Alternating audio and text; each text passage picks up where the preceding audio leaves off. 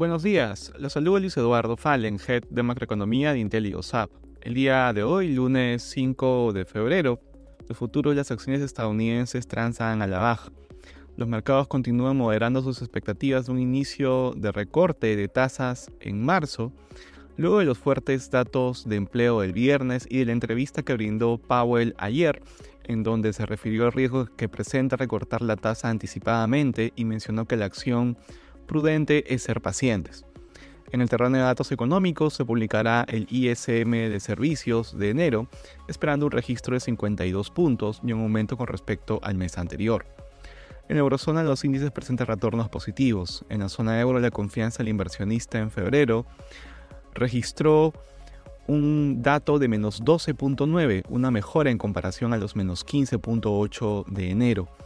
En Alemania las exportaciones e importaciones de diciembre registraron una contracción de 4.6 y 6.7 respectivamente, cayendo por sobre las expectativas.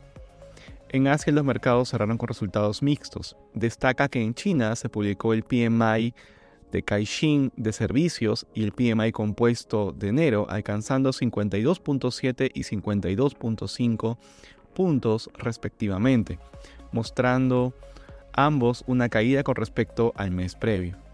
En Latinoamérica destaca que en Perú el BCR dio a conocer que la expectativa de inflación a 12 meses cayó a 2.64 en enero, esto desde los 2.8 de diciembre y 3.15 de noviembre. Asimismo, las expectativas empresariales de la economía a 3 y 12 meses no presentaron mayor variación.